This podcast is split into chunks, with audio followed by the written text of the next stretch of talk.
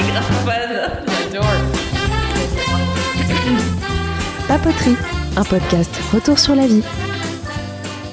Sortir de, partir de chez soi à l'usine, ça représentait une promotion. Aller à l'usine, euh, on avait un salaire, un salaire euh, fixe, en tout cas de base, et donc c'était euh, quelque chose de très important. Moi, je connais des personnes qui ont travaillé avec moi, c'était une fierté d'aller à l'usine, pas pour aller à l'usine, mais pour avoir sa paye à chaque fin du mois, alors que leurs parents étaient agriculteurs, vivaient vraiment très, très modestement et étaient loin de se faire un revenu identique à celui de l'usine, même si c'était un salaire très bas. Épisode 2, Ginette. Le rapport à être une femme dans un milieu euh, politique, syndicaliste, militant, est-ce qu'on est face à des problématiques euh, spécifiques? Est-ce qu'on on, on rencontre peut-être une certaine barrière du fait qu'on est une femme ou Je ne sais pas du tout, c'est un peu pour savoir vous comment vous l'avez senti. Alors, je crois que il y a, euh, disons, la tendance générale et il y a ce qui est personnel. Et, et, pour moi, c'est différent.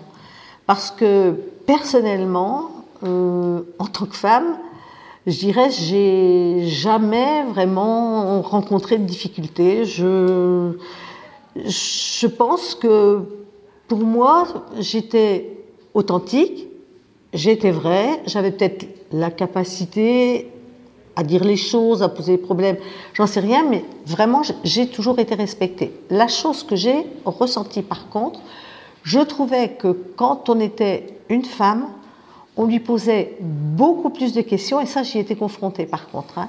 On me posait à moi des questions pour justifier mes positions au sein de l'organisation qu'on ne posait pas aux hommes, parce que j'étais dans une fédération qui avait des orientations un peu différentes de celles de la confédération, celle qui regroupait toutes les professions, tous les syndicats. Et donc, euh, les hommes, ils avaient une position, personne ne leur demandait d'expliquer pourquoi ils avaient cette position, tandis que moi, euh, je devais toujours aller à confesse, en gros, quoi. On devait, je devais toujours, toujours, euh, euh, enfin, c'est même pas confesse, mais en tout cas, c'était toujours le justificatif. Si, si je disais quelque chose, il fallait vraiment que je dise pourquoi, et, et j'en ai eu droit à des questions, hein. Mais bon, après tout, euh, moi j'avais réfléchi, je réfléchissais à pourquoi j'avais cette position-là, bah je le disais, et puis après disais, ah oui, ah on n'avait pas pensé à ça, ah ben il y en a. Il y en avait qui m'appelaient Aquitex, parce que c'était la branche Aquitex. Ah, ah ben toi, Aquitex, ah, pardon, je m'appelle pas Aquitex, je m'appelle Ginette, et s'il te plaît, tu m'appelles par mon prénom. Il fallait quand même des petits, des petits rappels. Mais je me suis jamais sentie la grosse victime parce que ça me plaisait assez d'ailleurs d'être avec des équipes d'hommes et puis de faire mes preuves, je crois. Par contre, euh, j'ai connu des femmes qui n'auraient pas répondu de la même façon que moi, hein, qui se sentaient vraiment beaucoup plus euh, victimes. Euh, alors, ce qui rejoint, c'est pour être crédible, il faut euh, dépenser beaucoup plus d'énergie. Parce que bah, les hommes, on, les croit en gros euh, en fonction de ce qu'ils disent, un peu sur mesure. Il a dit ça. C'est un homme, il a dit ça, c'est bien. Une femme, bon, pour que ce soit entendu directement, je crois effectivement que là, il y a une tendance euh, générale. Après, euh, je suis en train de chercher parce qu'il y avait des sections syndicales, là où il y avait de la, enfin, c'était de la chaussure ou du textile, là, il y avait quand même beaucoup plus d'hommes que, que dans l'habillement. Hein. Enfin, dans l'habillement, dans l'entreprise où j'étais, il y avait 50 hommes et de, 250 femmes à peu près. Hein. Mais les hommes, ils n'étaient pas, sauf à la fin quand même pour certains, en gros, ils étaient dans les magasins, dans les bureaux, VRP, quelques-uns au niveau des, métiers à tisser, Mais la majorité, ils étaient euh, dans des travaux qui étaient beaucoup plus faciles que, que les femmes, quoi. Donc ça déjà au niveau de la distribution des tâches, c'est pas le militantisme, mais ça c'est clair qu'au sein de l'entreprise, c'était les femmes qui avaient les plus basses euh, qualifications, etc. Et vous avez l'impression que cette justification que vous avez dû avoir au sein euh, de, des autres syndicats, des employés, tout ça, vous avez dû aussi l'avoir dans votre vie personnelle, de dire oui, bah, je suis une femme et je j'ai des idées euh, militantes que je défends. Est-ce que auprès, je sais pas, de votre famille, de vos amis, de votre entourage, il a fallu aussi re-légitimer cette position euh ah bah déjà, je l'ai dit tout à l'heure, je suis sortie de l'école à 14 ans. Si ça avait été le frère qui est après moi, qui aurait été l'aîné, il aurait continué ses études. Donc, effectivement, euh, on m'a imposé des choses que j'ai dû subir. J'avais pas pas un centime, je pouvais pas m'en aller. Enfin bon, en tout cas, j'aurais pas osé partir sans rien.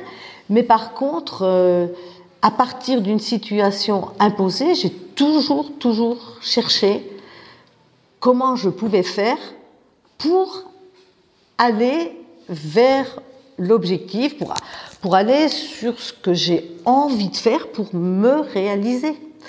Et ça, comme euh, j'ai réussi à le faire, euh, ben, je me sens pas du tout victime. Je, je me sens plutôt euh, comme quelqu'un ben, qui, qui, a, euh, ben, qui a géré sa vie, euh, qui, a dû faire face à beaucoup d'obstacles, qui les a franchis, et puis, euh, qui a réussi.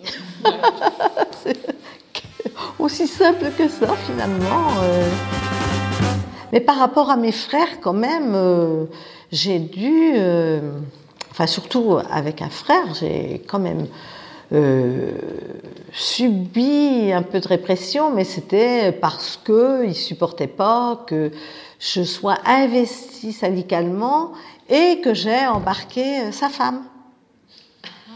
Ça, ça a été un drame familial, drame entre guillemets, mais bah, c'était pénible, là, hein, repas de famille, parce que, oui, puis toi, de toute façon, euh, tu lui as monté le coup, et puis, ah, je vais quand même pas faire euh, capoter le couple. Euh, et puis après, non, c'est pas de ma responsabilité, hein, c'est leur problème. Hein, mais mais j'ai quand même au, sein de la famille, euh, je pense pas que c'était parce que j'étais une femme et ma mère me disait tu verras, tu le paieras un jour. Euh.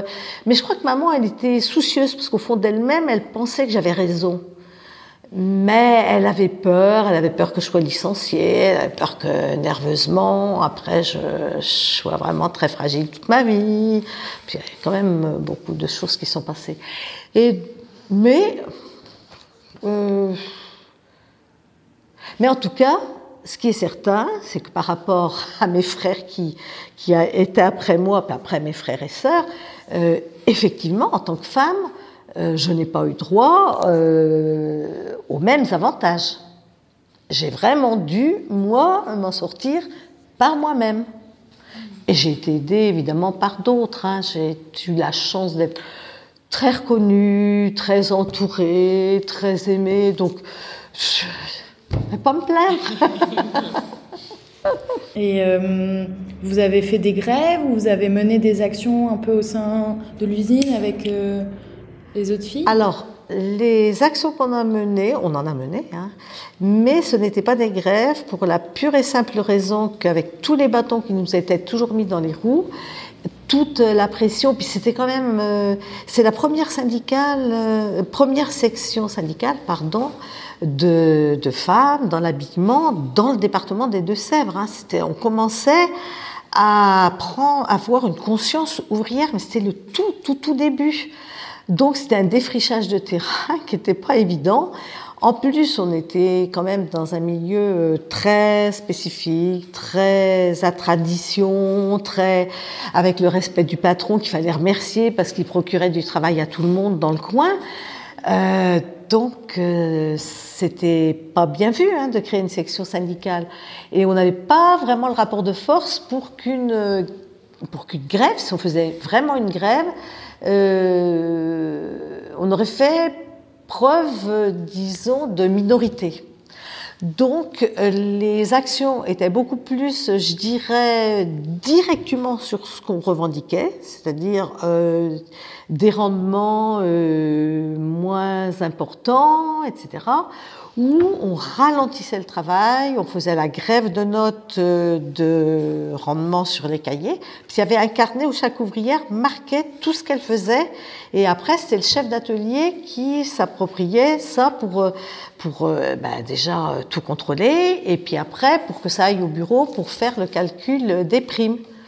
Et là, pour la petite histoire, bah, j'étais à ce moment-là responsable de l'organisation d'un groupe de travail. J'étais chargée de ramasser les carnets de rendement. Et étant déléguée syndicale, c'était notre groupe euh, de délégués qui avait initié la grève du remplissage des carnets de rendement. Ah, je me suis fait remonter les bretelles, hein, autant dire que. Mais euh, on a toujours continué. Il y avait des remises de médailles du travail. Euh, nous, on, en profitait pour dire que c'était pas ça le plus important, que c'était, et donc euh, on n'y participait pas parce qu'on disait tant qu'on n'a pas ça, ça c'est plus important pour euh, bien vivre. La médaille, ça ne nous fait pas bien vivre, ça ne nous redonnera pas la santé qu'on perd, euh, enfin, etc. C'était les petits machins, les petits cadeaux de Noël. Alors ça, par contre, euh, on, s'était dit non, non, on n'ira pas, c'est complètement bidon. Mais là, ça a été très impopulaire parce que comme euh, à Paris, les petites boîtes de chocolat pour les, petits vieux, faut pas y toucher. Eh ben nous, fallait pas non plus toucher dans l'entreprise au rituel. Et puis ben, l'année d'après, ben, on y retournait parce que on voulait pas perdre notre crédibilité avec une bêtise pareille, quoi. Été dommage. Mais c'était plus des types d'actions comme ça qu'on faisait. Hein. Et puis toujours, toujours, toujours un travail de sensibilisation. Et on était toujours à la pointe des évolutions. Euh, euh, j'irais législative, de tout ce qui se passait, et pour euh, le mettre en place, par exemple les chèques vacances, et tout ça, on était toujours à la, pointe pour voir au moins ce qu'on pouvait faire avancer sans avoir besoin d'actions euh, intenses, quoi, parce que on pouvait pas. Papoterie, un podcast retour sur la vie. Juste pour refaire un petit de situation chronologique, vous êtes resté euh, dans la même entreprise et dans le même syndicat ou vous avez plein de bougé de partout, partout Alors, pour l'entreprise, je suis restée dans la même entreprise. Je suis rentrée à 18 ans et demi, j'y suis restée 27 ans et demi. Par contre, euh, au cours de ces 27 ans et demi, euh, professionnellement, j'ai changé de poste un certain nombre de fois.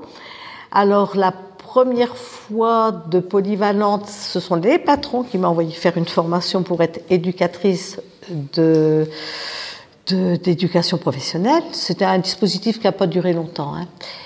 Mais comme la section s'est créée à ce moment-là et que je laissais les jeunes euh, exprimer ce qu'elles souhaitaient au niveau de la formation, donc en gros je les ai appris à revendiquer, j'ai été royalement virée de mon poste sur le champ et j'ai réintégré l'atelier de production où on m'a mis sur un travail qui était nouveau, c'était un travail pour l'armée qui était hyper exigeante donc euh, la personne qui était s'en sortait pas, on m'a mise là avec un comité d'accueil d'hommes. Alors là, par contre, ah là, j'ai eu la haine des hommes qui m'avaient séquestré déjà une première fois quand même pour distribuer des papiers, des courriers à remettre aux salariés de l'atelier de production pour leur remettre ces courriers à leurs parents. Parce qu'il y avait beaucoup de jeunes. Hein. Donc c'était la pression des parents pour que les jeunes surtout rejoignent pas les rangs de, la CVT. Et là, j'étais séquestrée, et que par des hommes. Alors déjà, j'étais furax, mais furax de chez furax.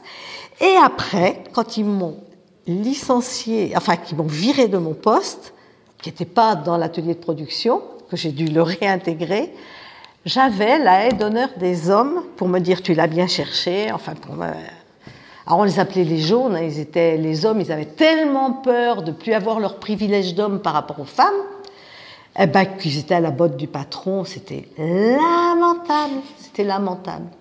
Moi, ça me faisait presque de la peine. revenir sur l'épisode où on vous a séquestré, parce que du coup, c'est des hommes, c'était vos responsables qui vous ont. Ah non, non, c'était des collègues de travail, mais qui. Parce que quand on a créé notre section syndicale, les patrons, ils se sont dépêchés de de foutre certainement un petit peu la trouille ou en tout cas de s'entourer de, de l'arbin, moi j'appelle ça comme ça, hein, mille excuses pour eux, mais de l'arbin. Et donc ils ont créé un syndicat euh, patronal, quoi. Donc tout ce qu'on faisait, il y avait en face une équipe, il n'y avait pas que des hommes, hein, il y avait aussi des femmes.